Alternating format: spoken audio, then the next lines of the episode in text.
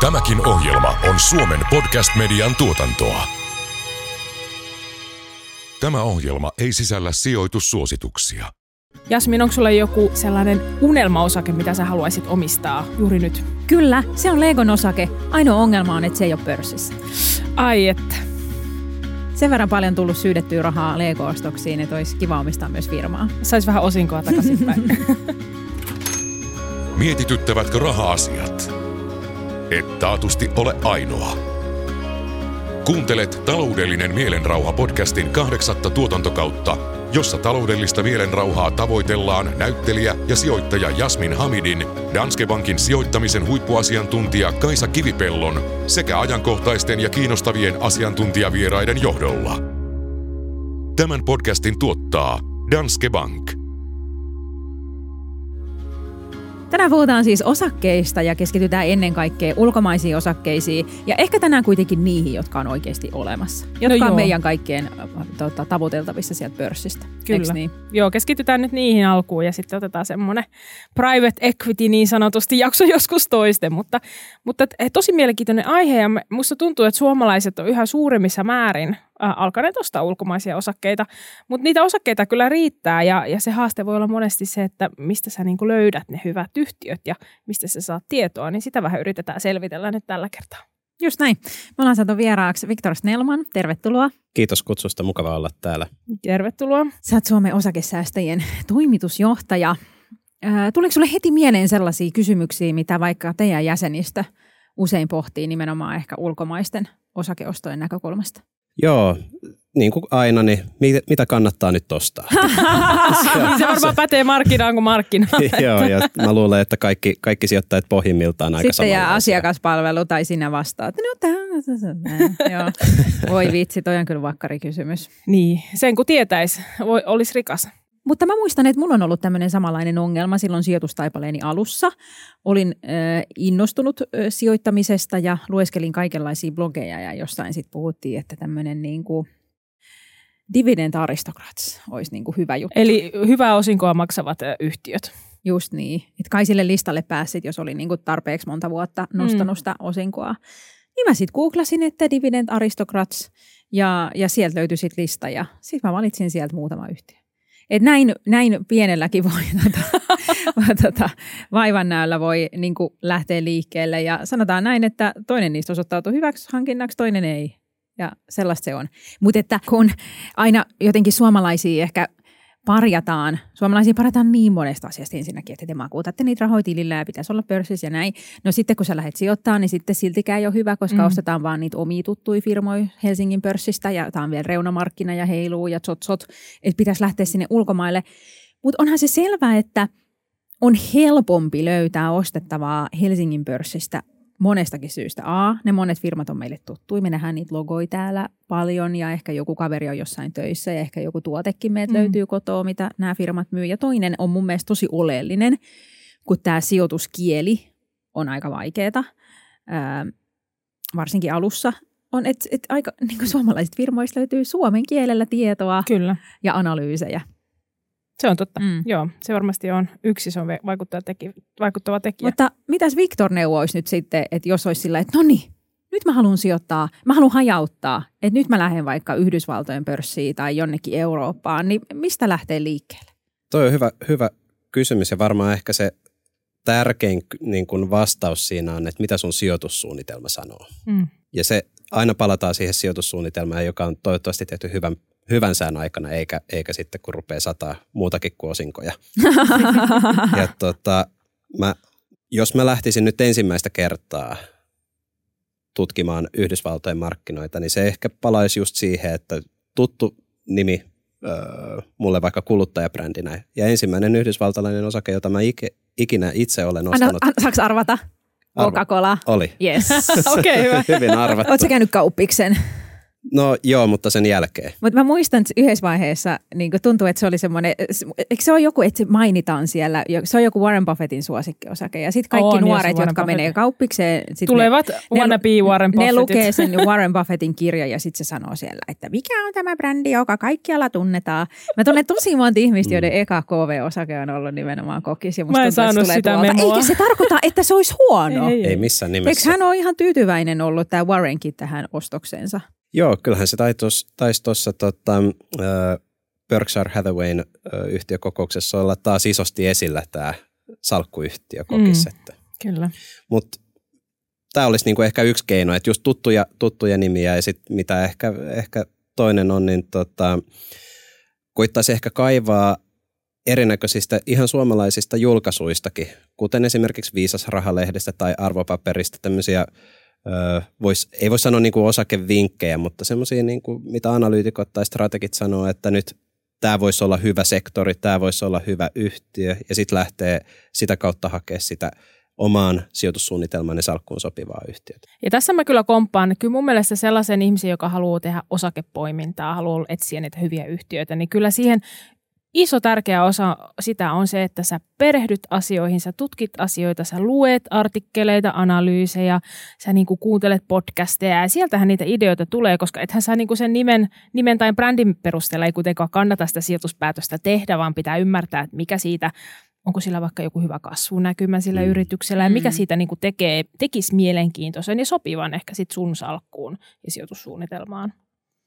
Just Et sieltähän niitä ideoita tulee, että se, että ei kannata niinku nojata siihen, että kysyy somessa kaverilta, että "Ka- mitäs osaketta mun kanssa ostaa, eikö näin? Tai itse asiassa sekään ei ole mikään huono, huono alkulähtöpiste No, sille kai. iteraatiolle, että semmoisia niinku ideoita, mitä muut on tehnyt.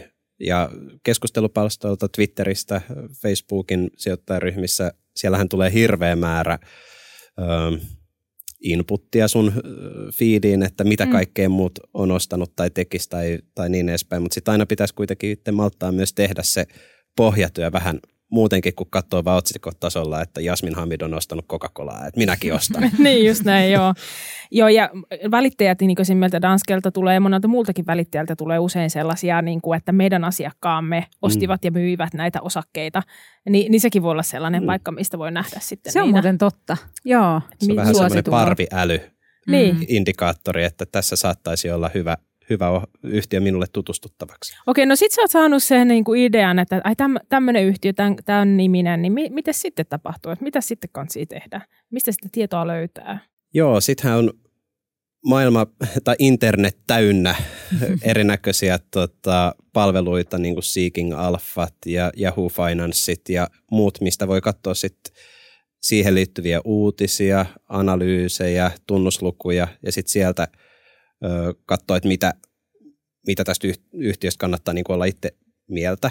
Ja sitten toisaalta meillä on myös tämmöinen mahdollisuus käyttää esimerkiksi tämmöisiä hakutyökaluja tai suodatintyökaluja, niin kuin esimerkiksi suomalainen Zenostok tai ö, muistaakseni se on, on myös tämmöinen joku tota, yhdysvaltalainen, mä en muista sen nimeä, mutta sekin on ilmainen, tai siis se on ilmainen, Zenostok maksaa, maksaa pikkusen rahaa.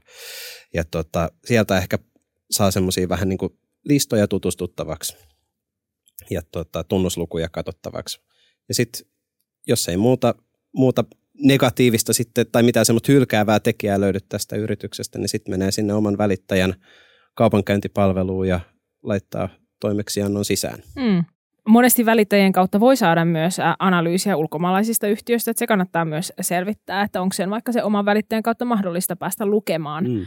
analyytikoiden. Nehän on monesti maksullisia palveluita, mutta sitten voi olla, että, että kuitenkin tuota, se on suhteellisen pieni korvaus siitä, että jos nyt vaikka satoja tai tuhansia euroja siihen sijoitukseen, niin Mm. ehkä kansi vähän, vähän investoida siihen tiedonhankintaan.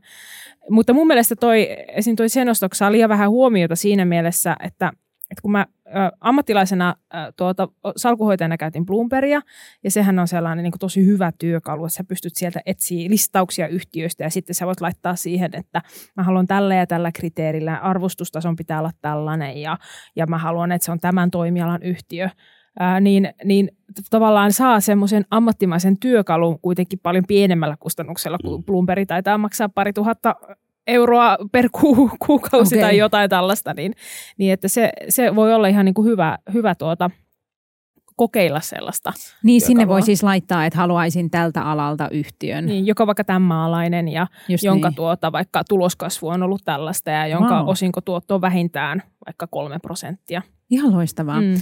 No entä sitten, jos haluaa ostaa äh, osaketta euroalueen ulkopuolelta, niin pitääkö tämä jotenkin huomioida, tämä eri valuutta? No joo, kyllä pitää. Haluatko Viktor, avata sitä? Joo, siinähän tota, pitää olla sitä kyseisen, missä se yhtiö noterataan, missä valuutassa, niin sitä valuuttaa pitäisi olla siellä omalla kaupankäyntitilillä. Toisin sanoen pitää olla valuuttatili sitten siellä arvoosuustilillä auki. Tai pankki tekee sitten, tai välittäjä tekee sun puolesta tämän rahan vaihtamisen euroista, vaikka dollareiksi tai ruotsin kruunuiksi. Mm. Ja sitten monella ensikertalaisella ehkä sitten unohtuu, että siinä on paitsi tämä ö, kaupankäyntimaksu, niin siinä on myös sitten tämä rahan vaihtokustannus, joka ei nyt so, ei sopisi olla montaa prosenttia, että mm. Mm. mielellään alle prosentteja. Ja tota, näin. Sitten valitettavasti osakesäästötilillä esimerkiksi tällä hetkellä ei voi olla mitään muuta kuin euroja siellä, siellä tilillä. Et siinähän pankki sitten tekee sun puolesta väkisinkin sitten sen valuutan vaihdon. Niinpä, se on muuten hyvä huomioida. Onko se siis huonompi, jos pankki tekee sen sen sijaan, että se tekisi itse? Yleensä se on vähän kalliimpi. Okei. Okay. Joo. Mä en tiedä, paljon teillä Danskessa on, tuleeko suoralta kädeltä Ei, mieleen? ei tule suoralta kädeltä, mutta se kyllä näkyy siellä meidän verkkosivulla, että mikä se on se kustannus. Ja että siinä, siinä mielessä sen pystyy tarkistamaan etukäteen, että ei sokkona tarvitse tehdä sitä päätöstä. Ja tiettyhän se on, niin kuin, on hyvä huomioida sen, että jos sä niin kuin, haluat itse optimoida sitä, että milloin sä ostat sitä valuuttaa, niin sä voit Mm. siinä joko niin kuin Mm. lyödä sen markkinan, että sä voit vaikka päästä ostaa sitä dollaria, kun se on vähän halvempi ja sitten se kallistuu, niin se voi olla sulle hyvä, mutta sehän voi kyllä käydä toisenkin päin, että jos sä itse ostat sitä valuuttaa sun omalle valuuttatilille, niin sä voit ehkä ostaa Mm. sitä huonolla hetkellä ja näin edespäin. Että, ja muutenkin se, että kun sä ostat osaketta toisessa valuutassa, niin siihen sun saamaan tuottoon vaikuttaa sekä sen yhtiön kurssikehitys että myös se valuutan kehitys. Että sit siinä vaiheessa, kun sä oot myymässä, niin voi olla, että se yhtiön kurssi vaikka siellä dollareissa on ollut ihan paikallaan, mutta jos dollari on vahvistunut, niin sä saat siitä sitten niin kuin hyötyä itsellesi. No entä mille maalle verot maksetaan ja meneekö se automaattisesti? Myyntivoitoista maksetaan aina Suomelle Kyllä. verot. Ö, osinkojen osalta se vähän riippuu, että mistä, mistä tota kohdemaasta puhutaan, mutta käytännössä aina siellä kohdemaan verottaja tai se yhtiö pidättää, onko se 15 tai 30 prosenttia yksikköä sit siitä osingosta, joka sulle tulee, niin tota, lähdeveroa ja sitten sä voit hakea sitä verottajalta takaisin. Tai sitten pankki voi tehdä tämän myös sun puolesta ja huomioida sen, mutta se on vähän harvinaisempaa käsittääkseni. Hmm. Niin, että vähän muutama asia lisää pohdittavaa. Ja sitten osakesäästötilillä ei, ei sitä lähdeveroa saa huomioitua verotuksessa kuluksi, että se on vähän nurjapuoli vielä siinä toistaiseksi. Just Eli näin. mi- mi- miten se ää, lähdevero sitten haet? Haetaanko se niin kuin veroilmoitusta täyttäessä vai? Se pitää, se pitää hakea, tota, mä en ole ikinä tätä tehnyt, Et nyt mennään ihan kuulopuheella ja kirjatiedolla. Tota, se pitää tehdä sen kohdemaan verottajalta se hakemus. Ja se voi olla hyvin monimutkainenkin prosessi. Öö, käsittääkseni, jos hakee jostain öö, Ranskasta tai Tanskasta, niin se voi kestää jopa kolme vuotta, Mm, että sä saat oho. sen niin kuin, niin kuin rahan sun tilille takaisin, mikä sulta on pidätetty jopa liikaa. Eli ei ole, ei ole vaikka tämä tota, osinkojen lähdemaa edes noudattanut Suomen ja sen kyseisen maan tota, verosopimusta. Että Kyllä. se kannattaa, kannattaa huomioida, sit, jos lähtee osinkoaristokraatteja tota, Ulkomailta poimimaan, niin. No tämä ei nyt kuulosta siltä, että olisi kauhean houkuttelevaa sijoittaa ulkomaille. Hirveä duuni. No onhan siinä töitä, mutta kyllä niin kuin, mä sanoisin sen, että jos sulla on pelkästään suomalaisia yhtiöitä ö, sun sijoitussalkussa eikä ole edes mitään rahastoja, niin sulla on aika niin kuin yksipuolinen salkku. Mm. Että Suomen ö, pörssi on aika keskittynyt. Meillä on paljon teollisuusyhtiöitä, metsäteollisuutta, konepajoja, ää, vähän ter- teräsvalmistajaa.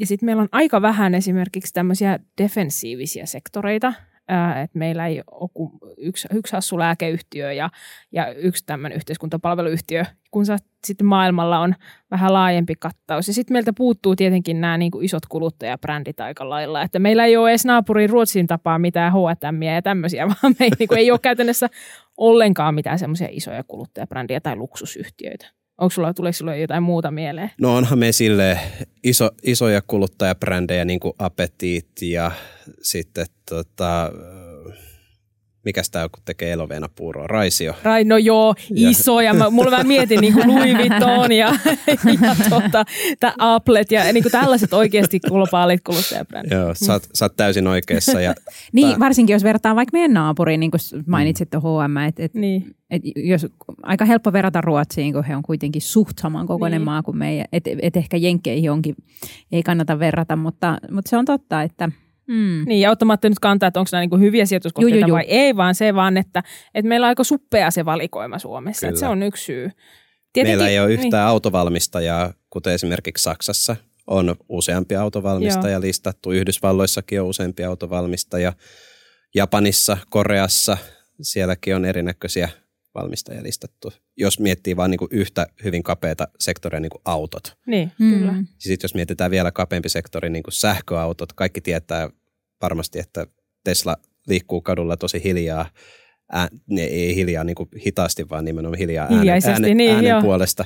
Niin tota, jos haluaa vauhtia ja vaarallisia tilanteita Teslaan liittyen, niin sit voi ostaa Teslan osaketta sieltä niin. Yhdysvaltojen pörssistä. Joo, kyllä. Että valikoima on vähän suurempi. Mm. Ja sitten ei, meillä ei täällä niin kuin Euroopassa yleisesti vähän ehkä puuttuu tämmöiset, tota, voisi sanoa, ö, isot platform- tai tämmöiset alustayhtiöt, niin kuin Microsoft, Apple ö, mm.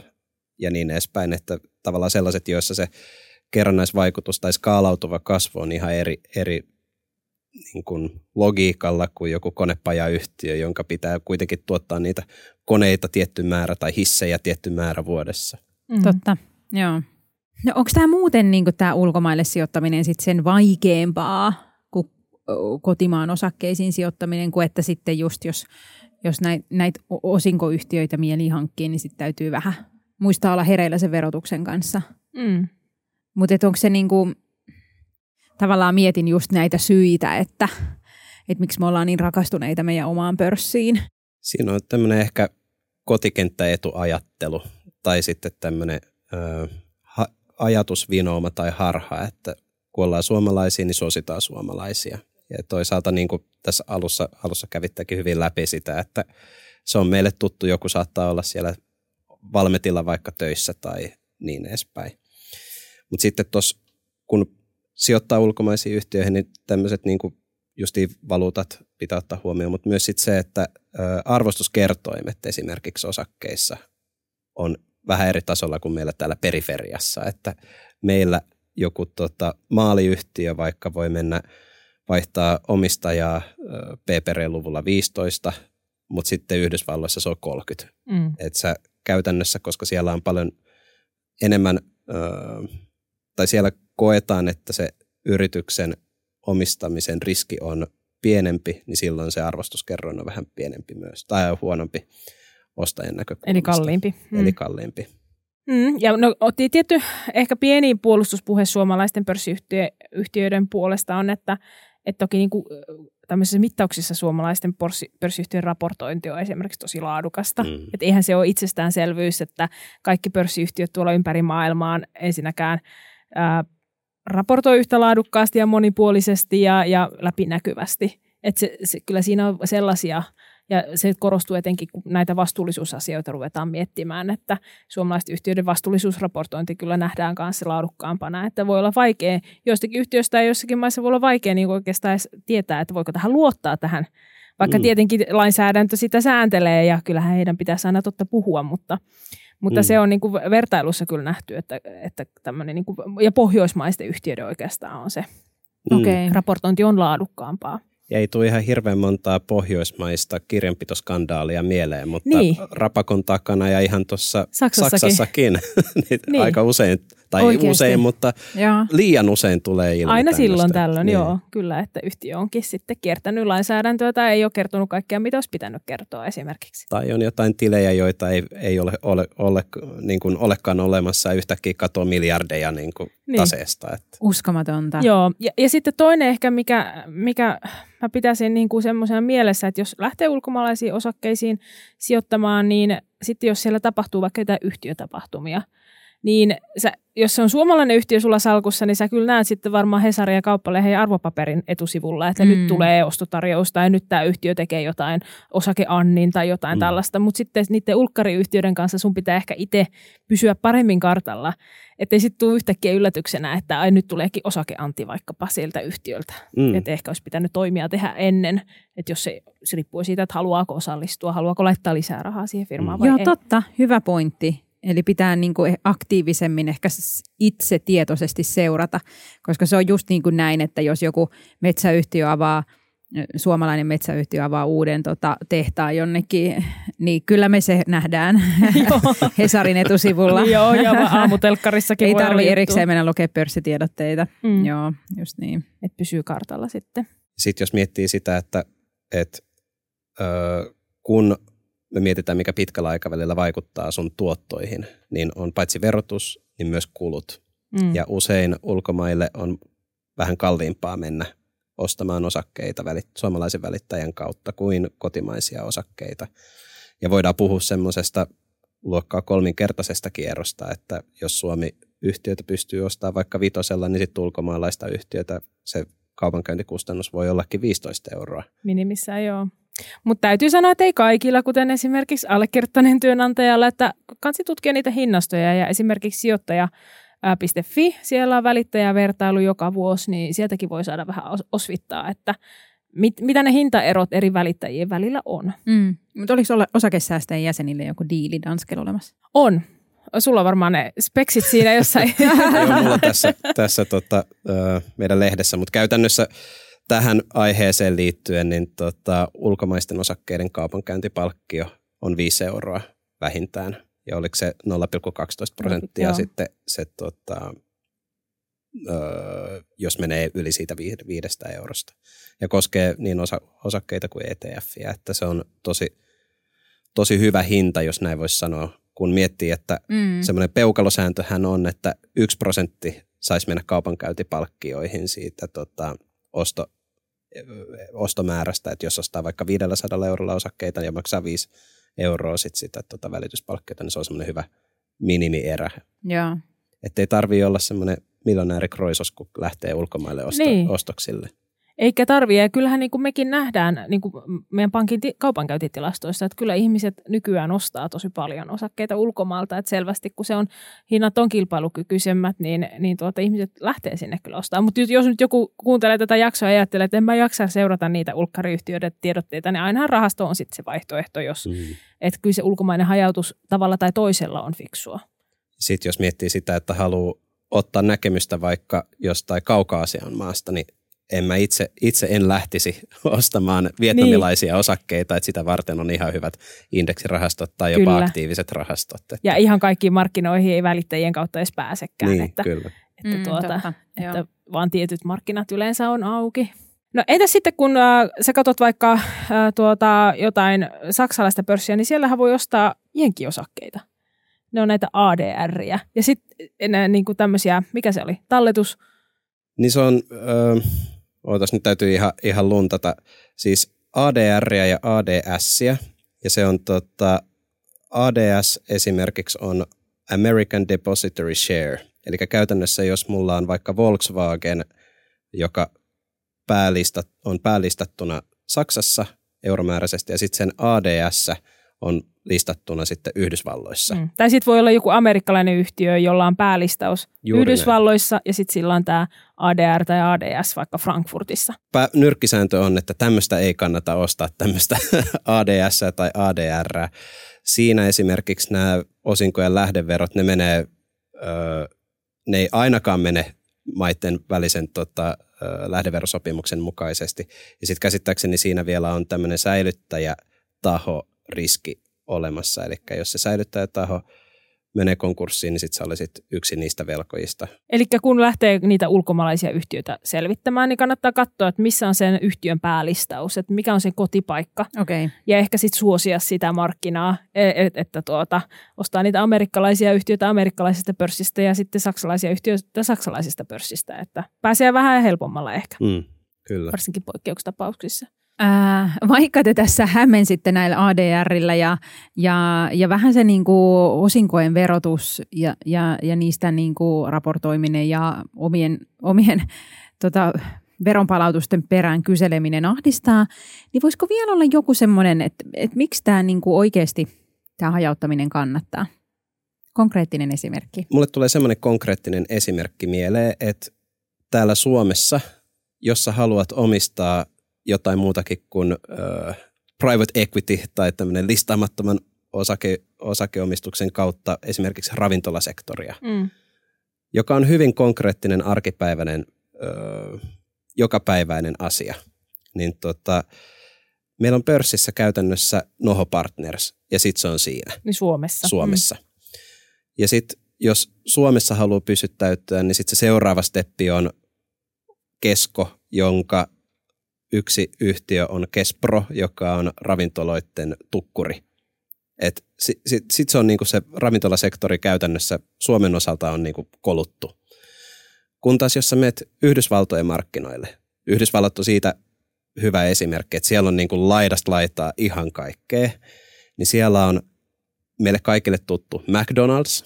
Siellä on meille suomalaisille ehkä pikkasen vähemmän tuttu Chipotle, joka, josta saa tosi hyviä burrittoja ja mitä ikinä.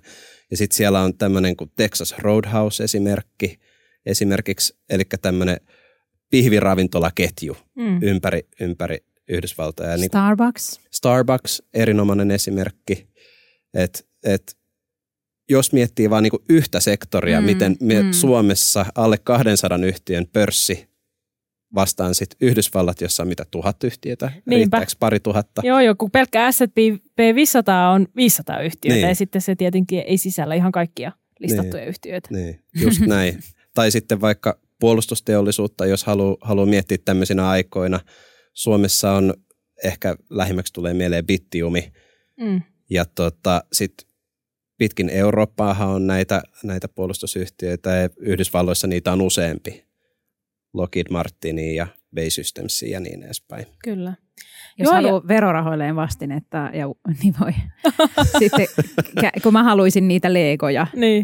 ostaa, koska mu- mun kaikki rahat menee legoihin, niin sitten voi ajatella, eikö Suomi ostanut just siitä Lockheed Martinilta, miljard- joo, miljardeilla joo, hävittäjiä, miljardeilla niin- hävittäjiä. Vähän sieltä niin takaisin. sitten yrittää saada verorahojaan takaisin. Cashbackia. Joo, ja, ja mun mielestä se, että jos on kiinnostunut vaikka, vaikka tällaisista niin kuin globaaleista me- megatrendeistä tai tulevaisuuden kehityskuluista, niin joo, onhan meillä Suomen pörssissä joitakin yhtiöitä, jotka on alansa johtajia, mutta kuitenkin aika vähän, että, että oli se sitten vaikka, vaikka just lääketeollisuus, että jo halutaan, kun meillä on ikääntyvä väestö ja lääkekustannukset, hoivakustannukset kasvaa, mitkä on ne yhtiöt, jotka hyötyy.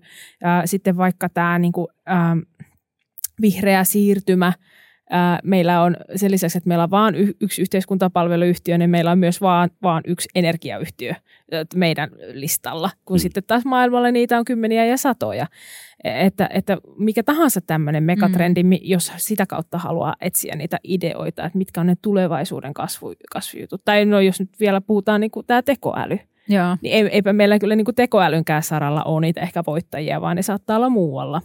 Muualla ne. Ja sitten tietty ETFtkin voi olla semmoinen hyvä vaihtoehto, sitten jos haluaa vähän laajemmin, ettei ota vain yhden yhtiön kautta sitä riskiä. Niin Mm. kyllä sieltä niitä vaihtoehtoja löytyy, että, että vaikka nämä meidän suomalaiset yhtiöt monet on globaaleja, mutta ne on kuitenkin aina niissä siinä tietyllä omalla toimialalla ja onko se sitten se tulevaisuuden huippusektori. Ja puhumattakaan sit siitä, että viime vuosina nämä niin kasvuyhtiöt ja tek- teknologiayhtiöt oli se voittaja, se on sitten toinen kysymys, onko ne jatkossa, mutta, mutta tuota, että jos oli pelkästään Suomessa sijoittaneena, niin jäi aikamoisista tuotoista paitsi on Mm. tässä niin kuin varsinkin korona-aikana, kun teknologiayhtiöiden kurssit nousivat aika voimakkaasti. Erinomainen kiteytys. Eikö se ollut?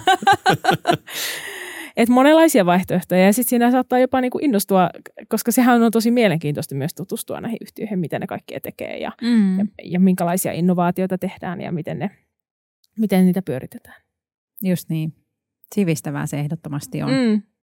Siis upea, upea kooste tästä ja niin kuin mä itse, itse luen paljon justi tota, arvopaperissahan on esimerkiksi ulkomaisista yhtiöistä välillä enemmänkin juttuja ja sitten meillä on jokaisessa osakesäästöjen jäsenlehdessä tässä viisaassa rahassa niin on tota, ulkomaisista yhtiöistä ja tässä, tässä tota, viikko kaksi sitten tulleessa, niin täällä on tota, kodin tuholaisista ja miten tuholaistorjuntaa Ai.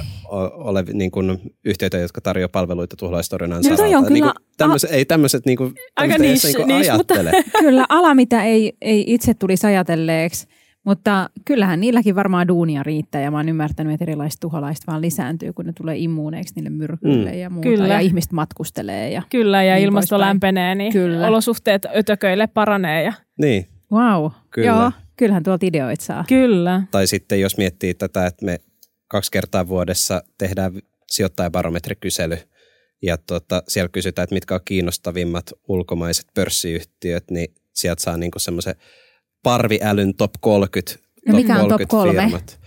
Siellä Teidän on, jäsenistön siellä on lempparit. tota, Tesla, Microsoft ja Apple. Kaikki No niin, mainittu Tuttuja tietysti nimiä, tässä. joo. Ja sitten se sun kokis on nelosena. Ei ole enää salkussa valitettavasti, Okei. että Mutta Warrenin kokis. Warrenin niin, okei, kokis, okay. Warrenin kokis on nelosena. Eli tuttuja isoja yhtiöitä. Mm. Okei, okay, Mielenkiintoista. Joo, eli maailma aukenee, jos lähtee ulkomaille sijoittamaan, mutta tietenkin pitää muistaa nämä muutamat jutut, että ne osinko aristokraattien osalta voi pitää miettiä vähän sitä verotusta ja, ja osakesäästötilin osalta sitten kanssa valikoida tarkemmin, että, että tuota, mitä sinne kannattaisi ottaa arvoisuustilin osalta, sitä haastetta ei tietenkään ole. Ja, ja sitten tietoa kyllä löytyy, että, että sen oman välittäjän kautta voi saada analyysiä tai tämmöisiä screenaus tai tämmöisiä, mitä ne nyt on suomeksi, tämmöisiä, että etsintä, Suodatintyökaluja. suodatintyökaluja, mistä voi sitten etsiä erilaisia yhtiöitä ja sitten lukemalla ahkerasti alan lehtiä, niin sieltä löytyy lisää. Ja ennen kaikkea hakeutumaan hyvin keskusteluihin. Mm. Mm. Ei, kaikki, ei löydy, kaikki tieto ei löydy kirjasta tai, tai, tälle, että, tai podcasteista. Paljon löytyy tietoja podcasteistakin, mutta se, että sä pääset keskustelemaan johonkin, vaikka yhtiöko, meet yhtiökokoukseen ja keskustelet jonkun kanssa tai osakesäästäjien jonkun paikallisyhdistyksen tapahtumaan tai,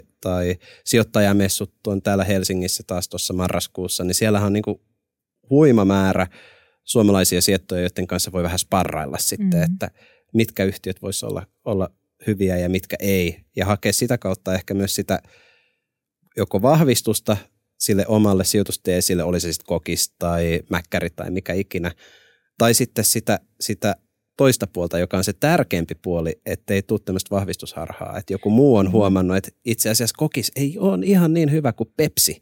Että Pepsillä on myös tämmöisiä snackseja siellä se portfoliossa. Että jos sua kiinnostaa niin kuin vähän, vähän enemmän hajautettu Mm. yhtiö, niin sitten voi Pepsi olla vähän parempi. Kyllä, eli mielenkiintoisia keskusteluja ja sitten toivottavasti pääsee hyvään lopputulokseen sitten siinä omassa salkussa. Ja ainakin on vähän testannut sitä omaa ajattelua, jos ei muuta. Just niin. Kiitos hyvistä vinkkeistä ja kiitos vierailusta, Viktor Snellman. Kiitos teille, että pääsin Kiitos. juttelemaan teidän kanssa. Kuuntelit taloudellinen mielenrauha podcastin kahdeksatta kautta. Ohjelman tuotti Danske Bank. Kiitos kuuntelusta. Jos pidit tästä ohjelmasta, muista seurata podcastia Spotifyssa tai tilaa ja arvostele Apple Podcastissa, niin muutkin löytävät ohjelman pariin.